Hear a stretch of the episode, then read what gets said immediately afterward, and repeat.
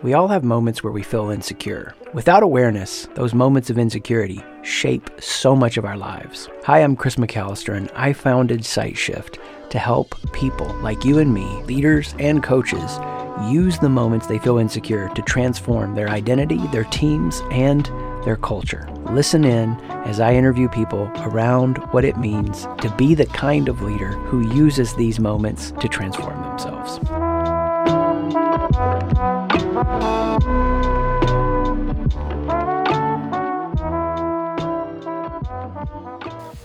All right. Welcome to the podcast, folks. Um, this is so fun for me to shift the energy of this show now to these interviews because I get to hang out with people that I've had a blast with at some level in the past, and I have not been able to be with them in a while. And Shannon, so glad to have you here today and get to catch up with you.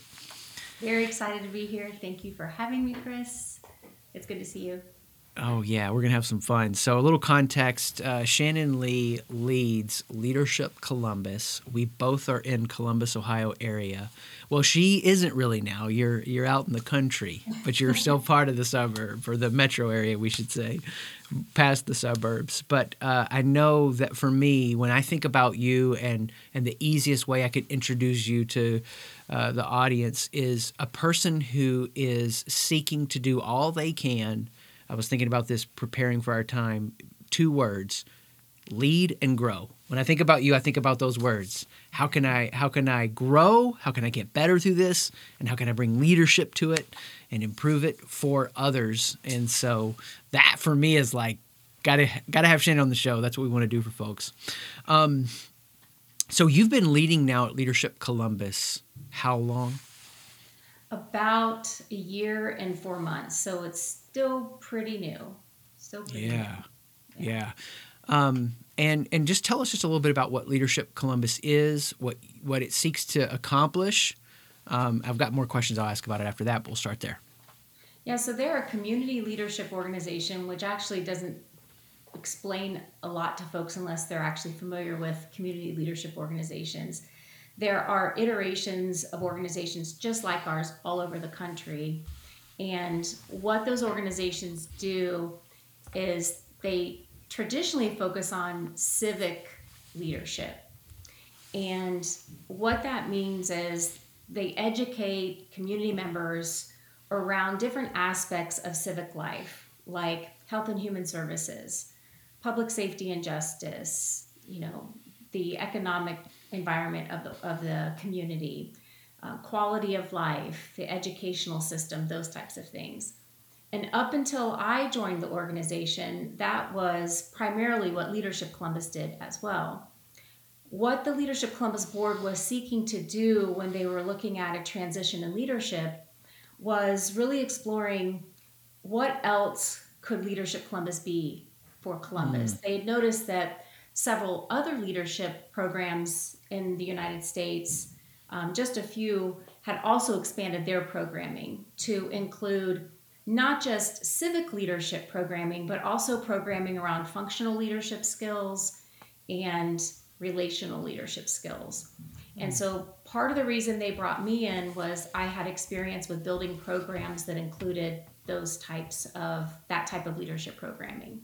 And so now that's how we talk about the totality of our leadership programs. And I really believe that if you're going to be a community trustee, which is what Leadership Columbus says that they pump out, are the future leadership uh, trustees of the community, that those leaders should have prowess around community trusteeship and you know civ- they should be civically educated and be civic minded but I do believe that they should also have functional leadership skills. They should know how to lead people. You know, they should know mm. how to mm. manage folks, um, and they should have um, relational leadership skills, emotional intelligence, self awareness, and that when you combine those three things, that you really have a powerhouse, a trifecta, if you will, of of what it takes to be truly civically engaged.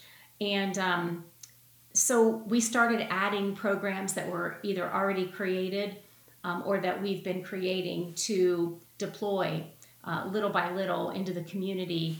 And the benefit to that, rather than, you know, there are plenty of employers that have internal programming. Mm-hmm. But the benefit of a community based program is that, you know, if I'm an individual at an employer, you know, and I join a community based leadership program, now I'm exposed to other participants that come from different industries, different teams, lots of different uh, diversity dimensions. And I'm not just talking about race, I'm talking about just experiences, backgrounds. Now I'm not just going to a leadership program with my marketing team. I'm I'm exposed to participants that come from different companies and different cultures within that company, and I'm going through maybe a cohort program for that you know 10 month long program that um, has a cross section from the community, and I'm going through a growth experience with them now, mm. and so we offer those opportunities to the community all year long. Ah, if only we needed better civic leaders. What a what a thing to waste your time on. Right. it's like, yeah, it's so powerful. The need is so huge. And you see just, I, I, I know when I started uh, the work of actively putting myself out there, impacting leaders, um, especially with like mid 20s and under, these early stage CEOs, and they would be like, I don't, the word leadership doesn't mean anything to me. Um, you know, and I'm like, it will, I promise. And it's been fun to have five, seven years later them come back around and be like, oh, leadership is like everything. Yeah. And uh, what a what a what a mission. Um, you use the word diversity there. I think this this isn't going to be a rabbit trail. This is this is going to weave back around. I, from afar, I've watched you. Um, at least this has been the what it's impressed upon me uh, really seek to grow, to to learn, to be aware, to be inclusive, what it looks like to to not just get the facts, but put it into action. Um, what was the impetus of that for you? Um, a lot of people, it's funny, a lot of people ask me that. A lot of people assume it was the George Floyd, um, the incident around George Floyd, that tragedy. It actually mm-hmm. started long before that. Um, I think the what happened with George Floyd was something that caused me to be more vocal, mm. but it was actually in advance of that, maybe eight or 10 months before that. I was at a different organization, executive director at that organization, and we were at a retreat and we were talking about how we can create more diversity within the organization from a participant standpoint. And for some reason, and I really can't pinpoint it, Chris, I can't say how it happened or, or why something was just bubbling up in me that I now would call a moral imperative, um, mm. which is different than a responsibility or a priority. A priority and a responsibility are things that can shift, right? If, if, if you told me, hey, Shannon, these are my priorities, in three weeks from now or a month from now, you could shift those things based on a new priority, something that's more urgent or a responsibility. A moral imperative is something that tends to be pretty constant in your life. It's something that's deeper than that. It's something that you believe that if this is something that you don't engage in, that something, and more importantly, that someone will be uh, detrimentally impacted if you do not take action. It's it's very very deep within you, and that it's almost as if you cannot escape it. Mm. And it had been there for a long time, and I had kind of run from it because I wasn't sure how to address it. And I got honest with the board and said, I feel this tugging inside around diversity, and I don't know how to approach it. And so the only thing I know to do is is just kind of clumsily approach it here and say, how can we have a hmm. more diverse program? You know, and I was referring to a specific program that was not very diverse. And that's kind of where I started. And one of the board members who was a was a black woman, she said, "Before we do that, Shannon, this is what we really need to do.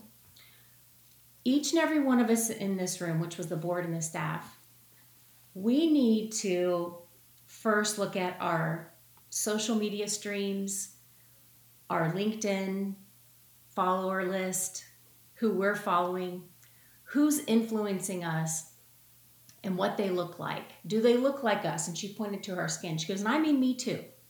Mm. Do they all look like me? And she's a, a DEI professional. And she said, We need to really evaluate who we listen to, who we learn from, and commit to following and listening, buying books, taking trainings from people who do not think like us, do not look like us, and do not sound like us. She goes, I mean, music, art, trainings, thought leaders, authors, social media influencers. She goes, I challenge every single one of you to start doing this. My second challenge is as you follow them on social media, as you listen, I challenge you for the next year to not make one comment on their social media, to not engage in their space at all, but to listen only. And when you hear something you don't understand, go research it and learn some more. Wow. And I listened to that advice and took it to heart. And what was interesting was, as you know how social media works, your algorithm starts to change as you start following people that don't, you know, it's so easy to really um, homogenize what comes into your space as as yeah. any person, but as a white person, you know, so much like as I really interrogated what was in my social media space, my professional space on LinkedIn, um, I looked at my bookcase.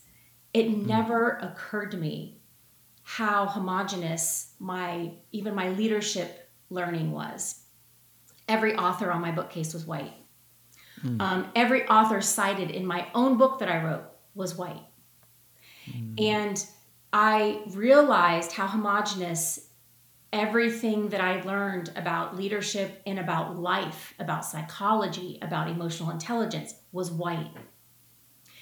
And as I began to learn from other people that didn't look like me, people who were black, indigenous, and other people of color, my world just expanded. And I was like, oh, there's so much thought leadership out there that had totally different ideas about some of these concepts. And they weren't necessarily conflicting ideas, some of them were, but they were from perspectives that were um, just different and that were so much more enriching to my growth. And I learned that so many of these perspectives that I'd grown up with were incomplete. Like there were chapters missing from the book that I was taught from mm-hmm. because I didn't have those experiences. And I now I know, like looking back, the reason why I needed that education was because inviting people into our space saying we want diversity please come to our program our program wasn't safe for those folks we didn't have a program that represented those folks we would have invited them still into a program that only represented our white experience.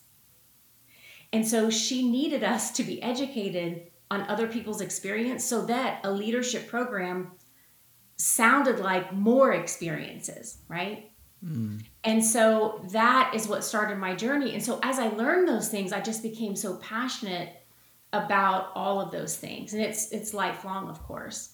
And um, that that's just where it all started. And wow. I, I'm so grateful that she asked us to do that because that that just that just became the spark that that started everything off.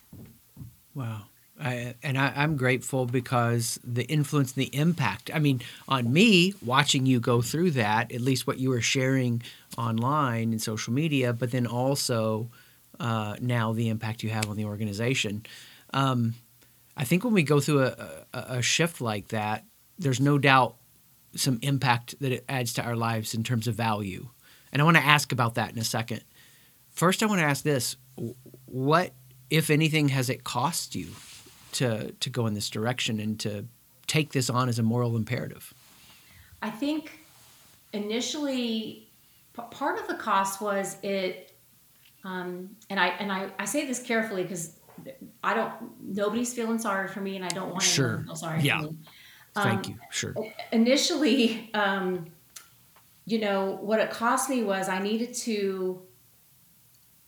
There was like a, a breaking down, like a, a, I hate to use this term because it's so overused now, but I had to deconstruct some belief systems.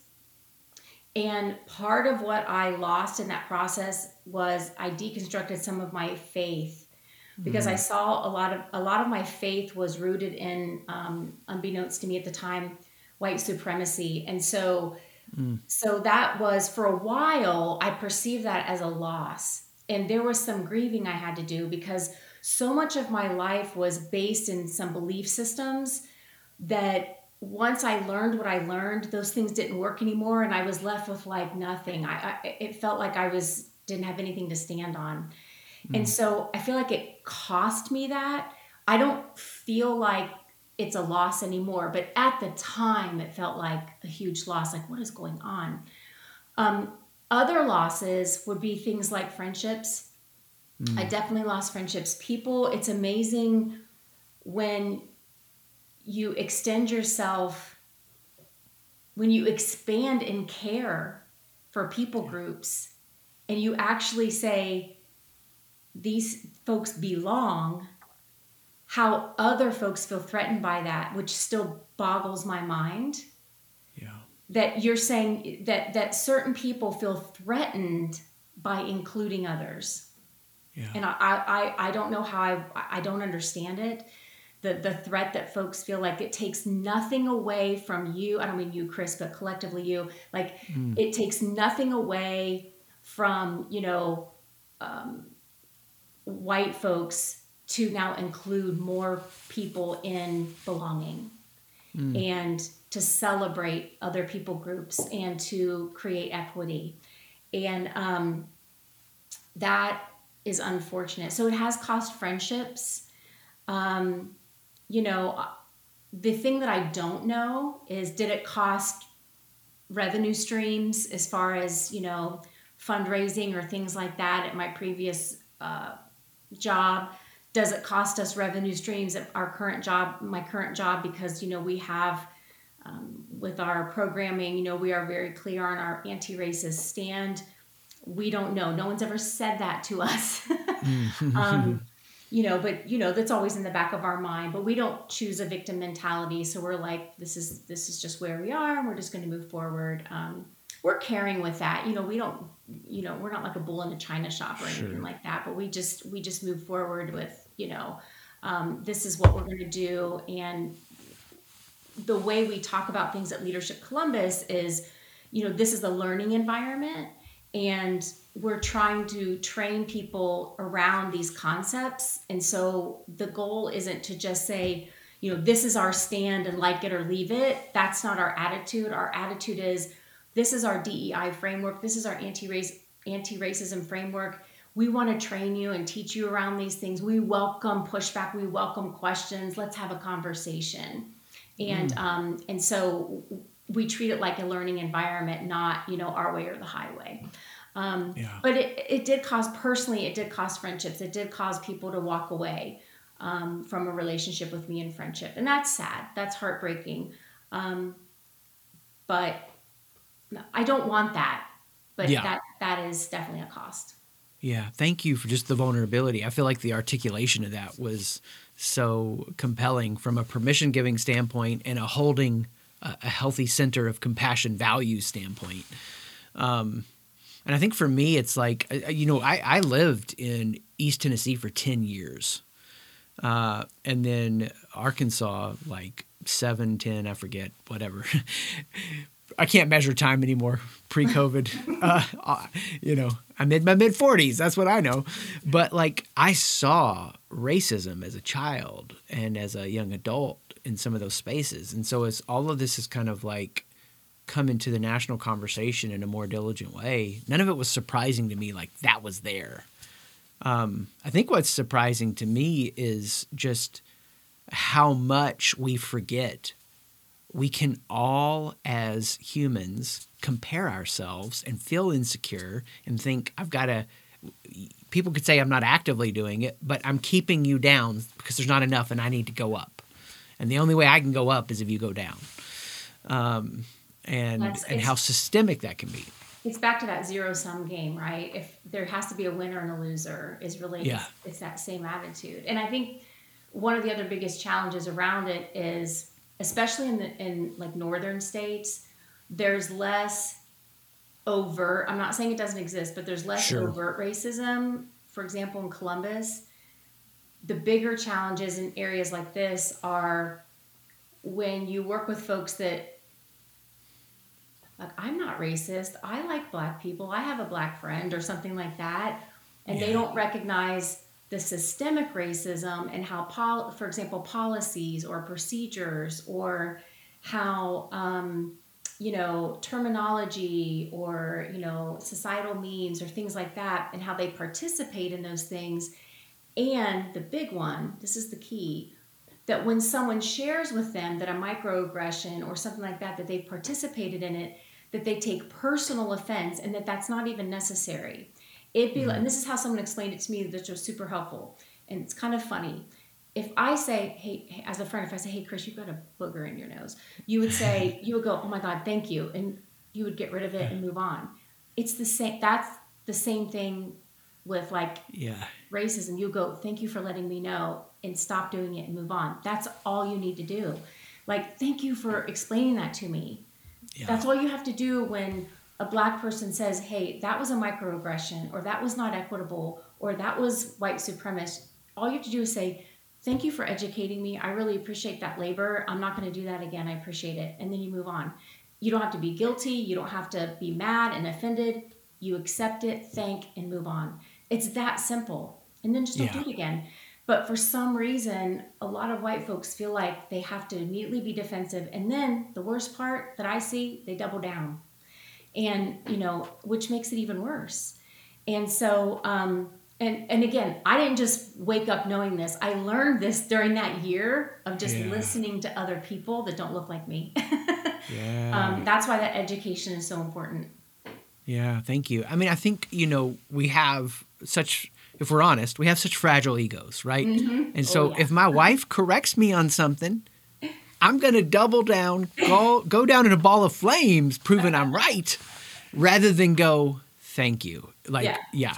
And, and, and, you know, these vulnerable moments where I have received wonderful correction and, and haven't done nearly uh, the work that you've done, but the little bit where I've put myself out there and, and done some uh, growth myself and, and received some correction on things, yeah, it's like, okay, if if I'm participating in something that is systemically harmful, it I can see that as an action I did and be sorry for that, not have to carry it as an identity and I'm a racist person. So separating like the behavior from the identity has been powerful for me. And that's in all areas of my life. I mean, so I haven't been running. I got injured and I started running again and there's this trail outside of our neighborhood and and I'm running it. This was like 3 days ago, Shannon. So as as much as I want to say I'm growing, uh, this this this guy with I'm trying to be polite here, but it sets up the story.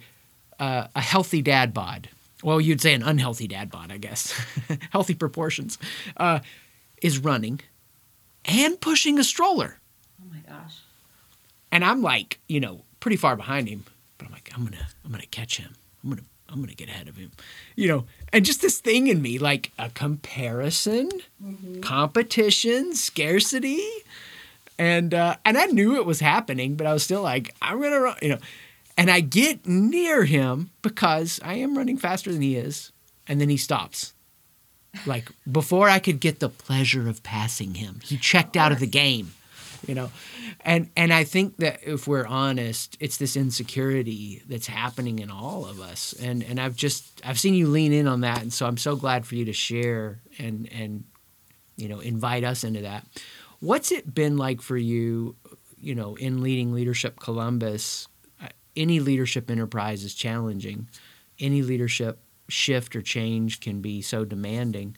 What's what's been the surprise? And I know you have to be sensitive to constituency and all that, and whatever you can share. But what's been the surprise challenge that you've seen in your efforts there that you're you're seeking to improve something, and maybe it hasn't gone as easy as you would have liked? I think the surprise challenge, um, hmm, that wasn't in your prepared questions. Um, Yes. the surprise, that was a surprise. The surprise. That was a surprise question. Um, I think the surprise challenge has been I didn't plan to grow the staff from two to five staff members in a year. Um, that, I mean, that's, I guess, a good challenge, but that has really maxed out my capacity this year. Yeah. And I'm really struggling with that right now. And I know it will get better. You know, it's just a growing pain. And that, and on top of that, so the layer with that that has made it such a challenge is from a developmental standpoint, the, there's like three layers growing the staff fast, growing the staff while adding new programs mm. and staff that have never run those programs. So you have all this new layered in. So normally you bring people in to an established program. So at least you have a program that you know well. So you can take something that you basically have mastery level at and then train them in what you know. But for example, we have a new program called COLA. The, the program isn't new, it's just new to us. We, we folded it in um, from another organization. So we're learning the program as we're training a new hire to run the program, and I'm training the person to train the hmm. direct report. Like, so there's all these layers of new. And so that's been a surprise challenge for me. I feel like everyone is rising to the challenge but it's been it's taking a lot of self-regulating for all of us. Mm-hmm. and fortunately we have a lot of emotionally intelligent people on our team. Um, and this isn't sustainable. So you know um, you know after the program runs later this month i think we're all going to need a couple days to like just take a couple days off and relax a little bit so we can get a breather and come back refreshed. But that was something i wasn't planning on. You know we really thought this was not going to be this hard. Yeah. Yeah. That I'm, i appreciate you sharing that because I think for people listening, uh, this is so encouraging because it's, it's people that want to grow something and these aren't necessarily companies we, we do a lot of work with because they're just not big enough yet. But a lot of questions we'll get sometimes at different events or whatever is around this idea of getting your first team going and building that team up and and the thing that people don't think about a lot, I think you're giving a, a you know an expression of this that's that's so so honest and healthy for people to understand. You know, when you have one or two people, you can really still advance the mission. When you have five or seven, just leading those people alone can be a full time job. It right? is. I mean, that's how organizational infrastructure develops, and uh, yeah, so that time pressure that that's that's some real stuff there. What for you right now if if you and this is just learning more about where you want to advance and grow as a leader. Uh, what for you right now would you say if I could wave a magic wand and do, you know, five hours less of this, what would that be? Administrative per week. work. Administrative work, yeah. like paper pushing, you know i'm yeah. i'm i'm a visionary big picture. I like to plan and think and i'm not a detail person. Like i have high competency in those areas because i've had to develop that competency because of different work situations. Mm-hmm. but just because someone's competent in someone in something doesn't mean they like doing it or that it gives them life. Those things do not give me life. Um, they make me want to stab my eye out with a dull pencil. and so if I could do five hours less of it, it would be like record keeping type of thing. someone else needs to be doing that, and yeah. we'll get we will get there. Right now, it's just a necessary evil. Um, yeah. and, and, my board knows that. They know that we need to work towards that. But um, this Great. organization has traditionally run on basically two two and a half staff. So this is the first time that I know of the organization has had five full time. Well, we have five, four and three quarter staff people. Next year will be six. So you know it's um, it's quite the growth for the organization. So, um, but yeah, that would be it. Yeah, do less administrative work totally and and you wouldn't have ha- you wouldn't have as much but the team has grown so yeah. that element grows and people want to be like i should be able to just like know exactly how to structure all this right now to get past it. I'm like well no you wrestle through it. It's almost like there's an old teaching around this that i think is really cool. This wineskin bursts because you know it's old and you have to build a new one to get new wine. So you've got to upgrade the infrastructure of your yeah. day your and and that t- it's nerdy and tedious but i get excited about that stuff because you're shedding that old skin you're going into the new.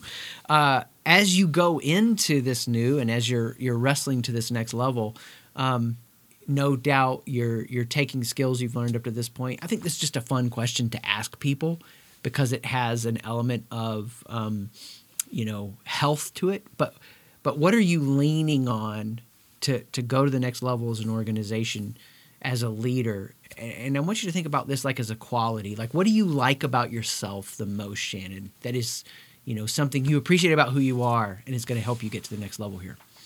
I think what i like about myself at least right now um, is my ability to quickly shift from disappointment to opportunity.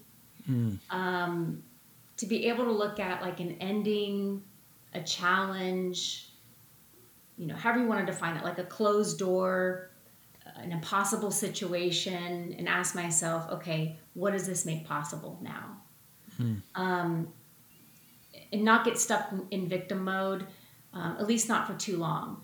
Um, sometimes yeah. I get even freakishly excited about those challenges. I've even had the staff look at me like, "What is wrong with this person?" You know, um, and I really credit that to my meditation practice and also, you know, you mentioned ego before. Um, Juan Alvarez, who a lot of folks know in the Columbus community, he's a meditation coach. You know, he he defines the ego as simply your mind trying to explain life to you. Mm-hmm. And you know, sometimes when things go wrong, immediately our ego tries to attach our identity to that you know mm. like i'm such a terrible leader or i can't believe i got that wrong and and you know that's just you know our identity um, sneaking in there and trying to explain life to us you know mm.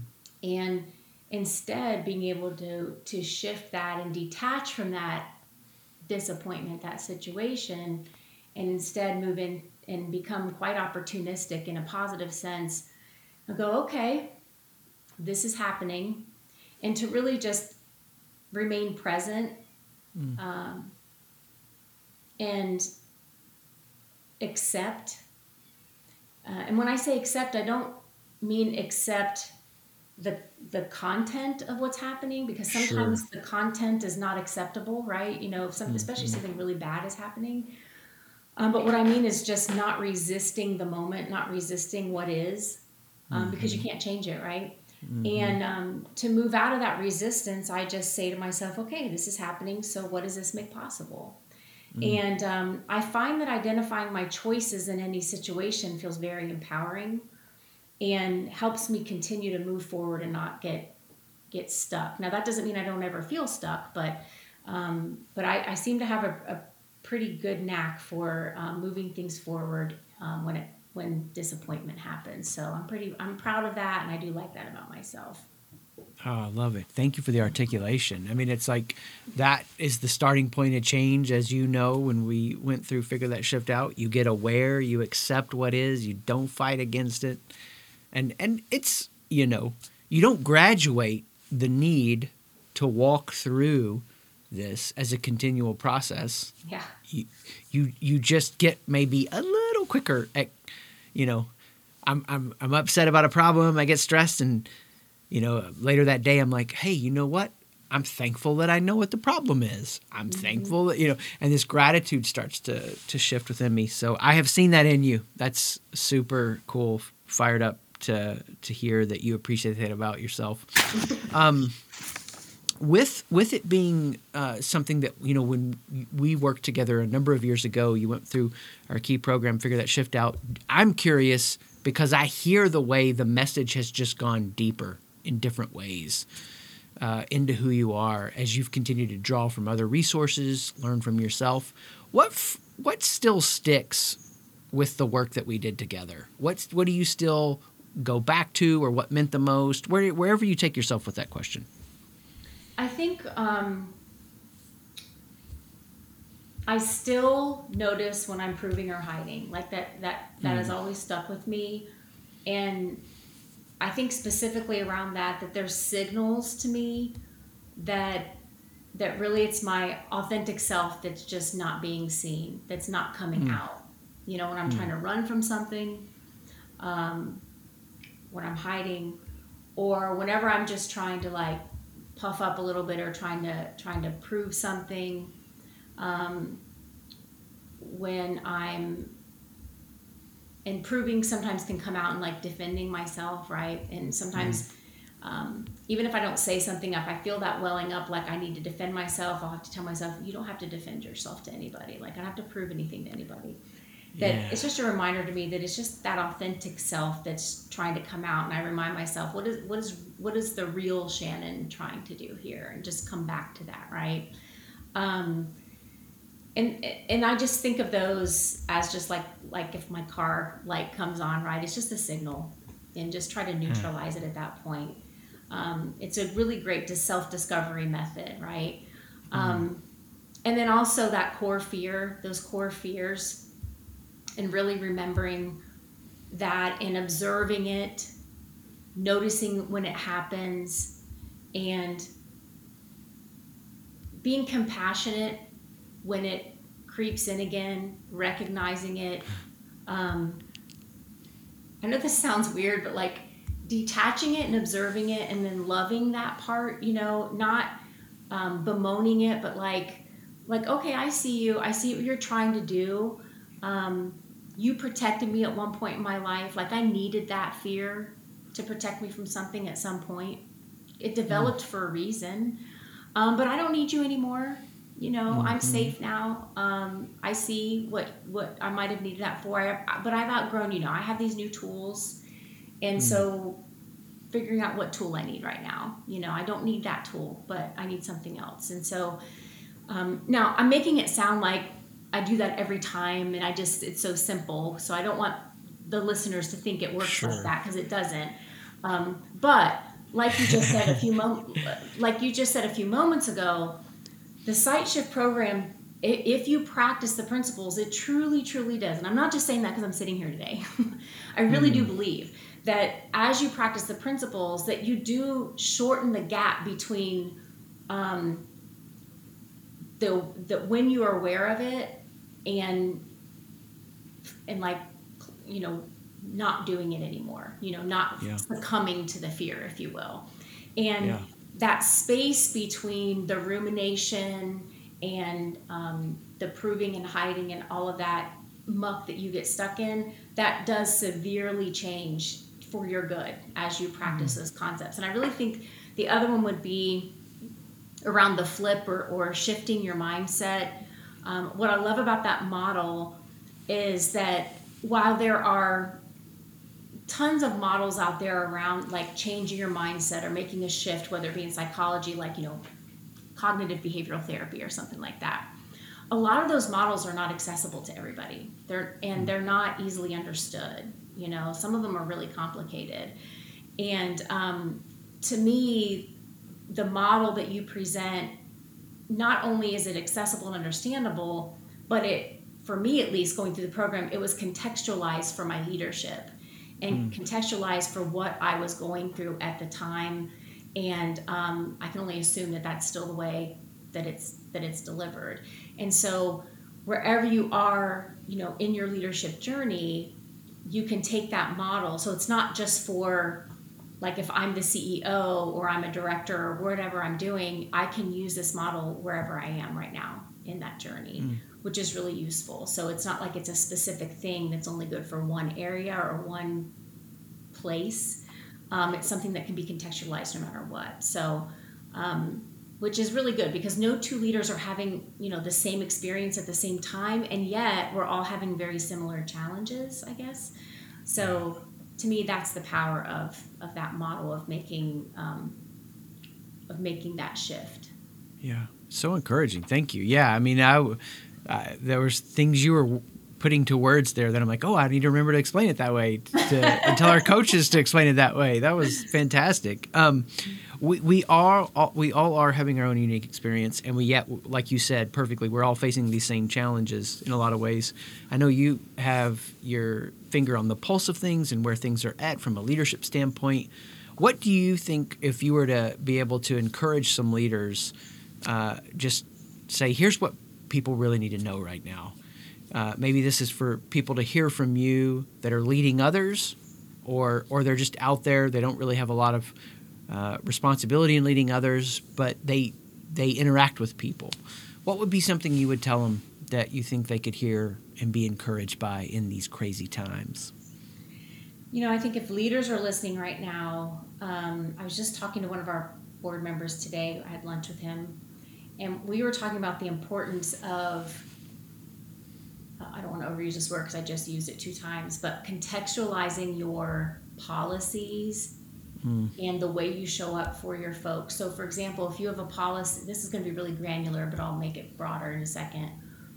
If you have a policy around, you know, reimbursements or something like that, think about the fact that you know inflation was 9.1% and people were paying five bucks a gallon for gas you know don't nickel and dime people right now you have your rules and your guidelines and think about what people are facing right now. Think mm. think about how you can offer some extra pto um, think about how you can check in with people more. Um, if you can't offer extras financially think about how you can ask them more how they're doing. Um, check in with people. People are in general not everyone is doing okay right now from an emotional standpoint. And i'm not just mm. talking about covid there's there are a lot of struggles right now, no matter where you are on the political spectrum.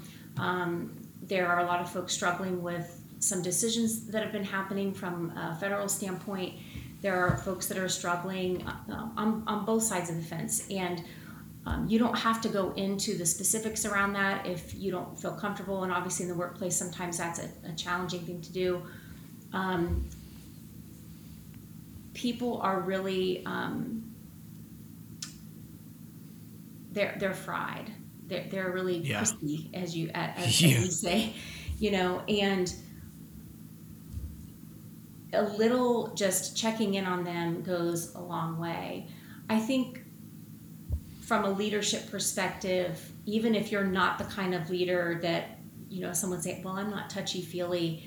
Um, I don't think it requires you to be touchy feely to really connect meaningfully to people. Other practical ways you can connect meaningfully for folks that even if you're not a touchy feely, would be to have just regular check ins with folks and just ask them things like, hey, what's something you're celebrating professionally right now? You don't even have to ask them about their personal life, mm-hmm. but just have a touch point with your folks every week and ask them, what are you celebrating? What's a challenge you're facing? Is there anything I can help you with with that challenge? Mm-hmm.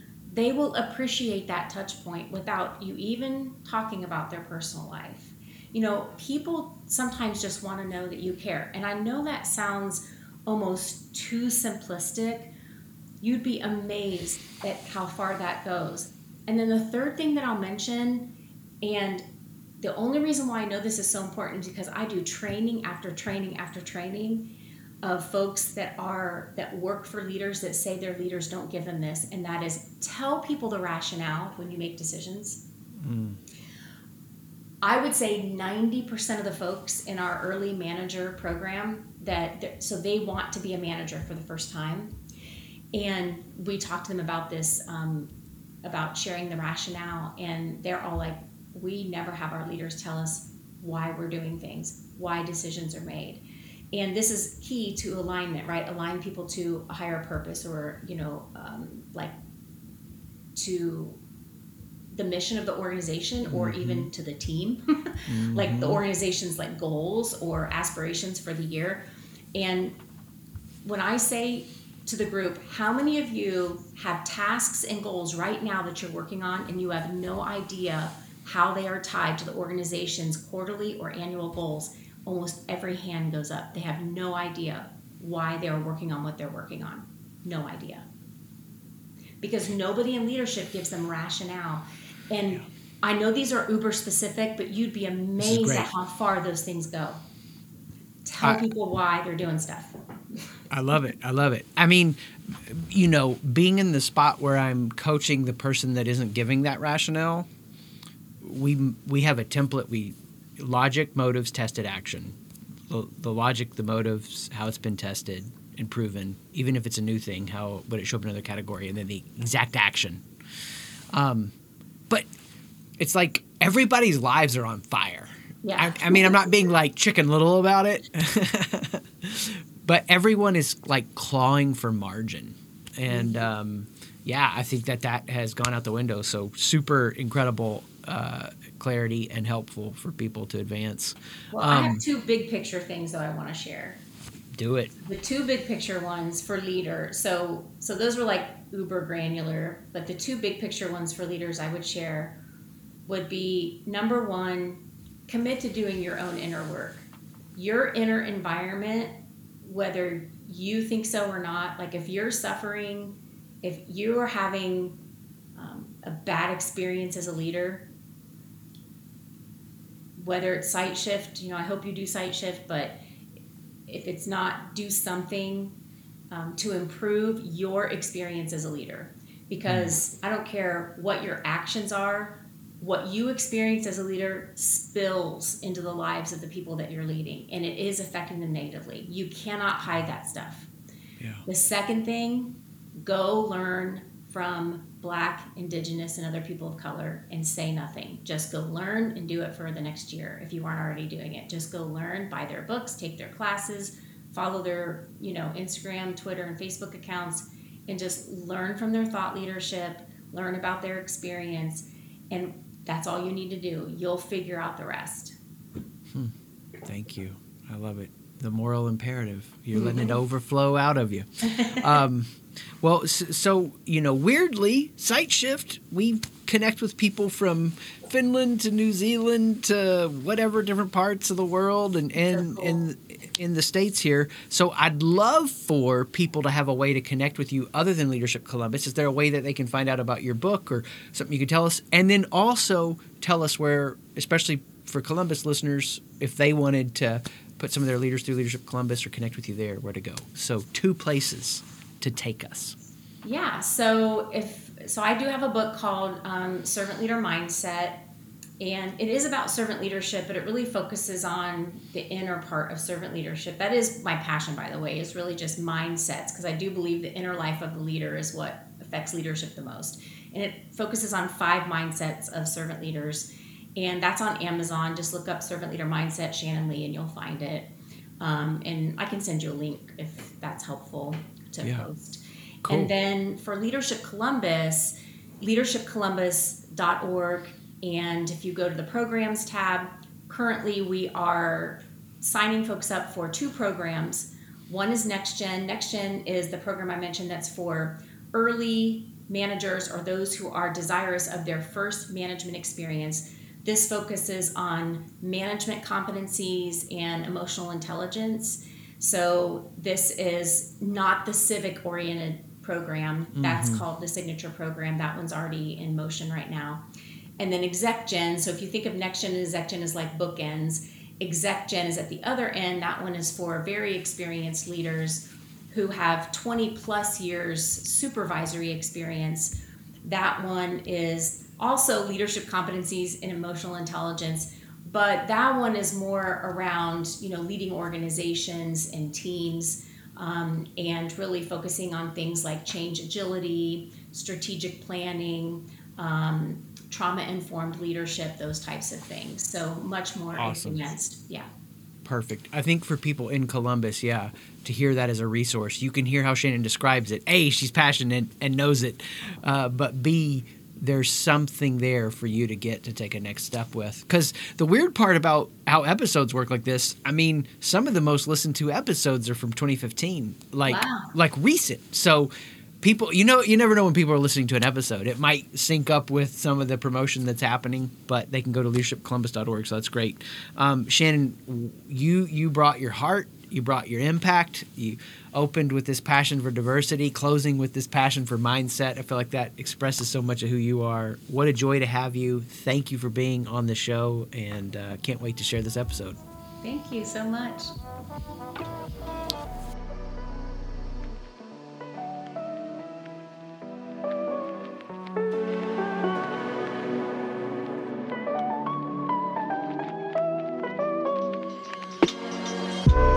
Thanks so much for being here.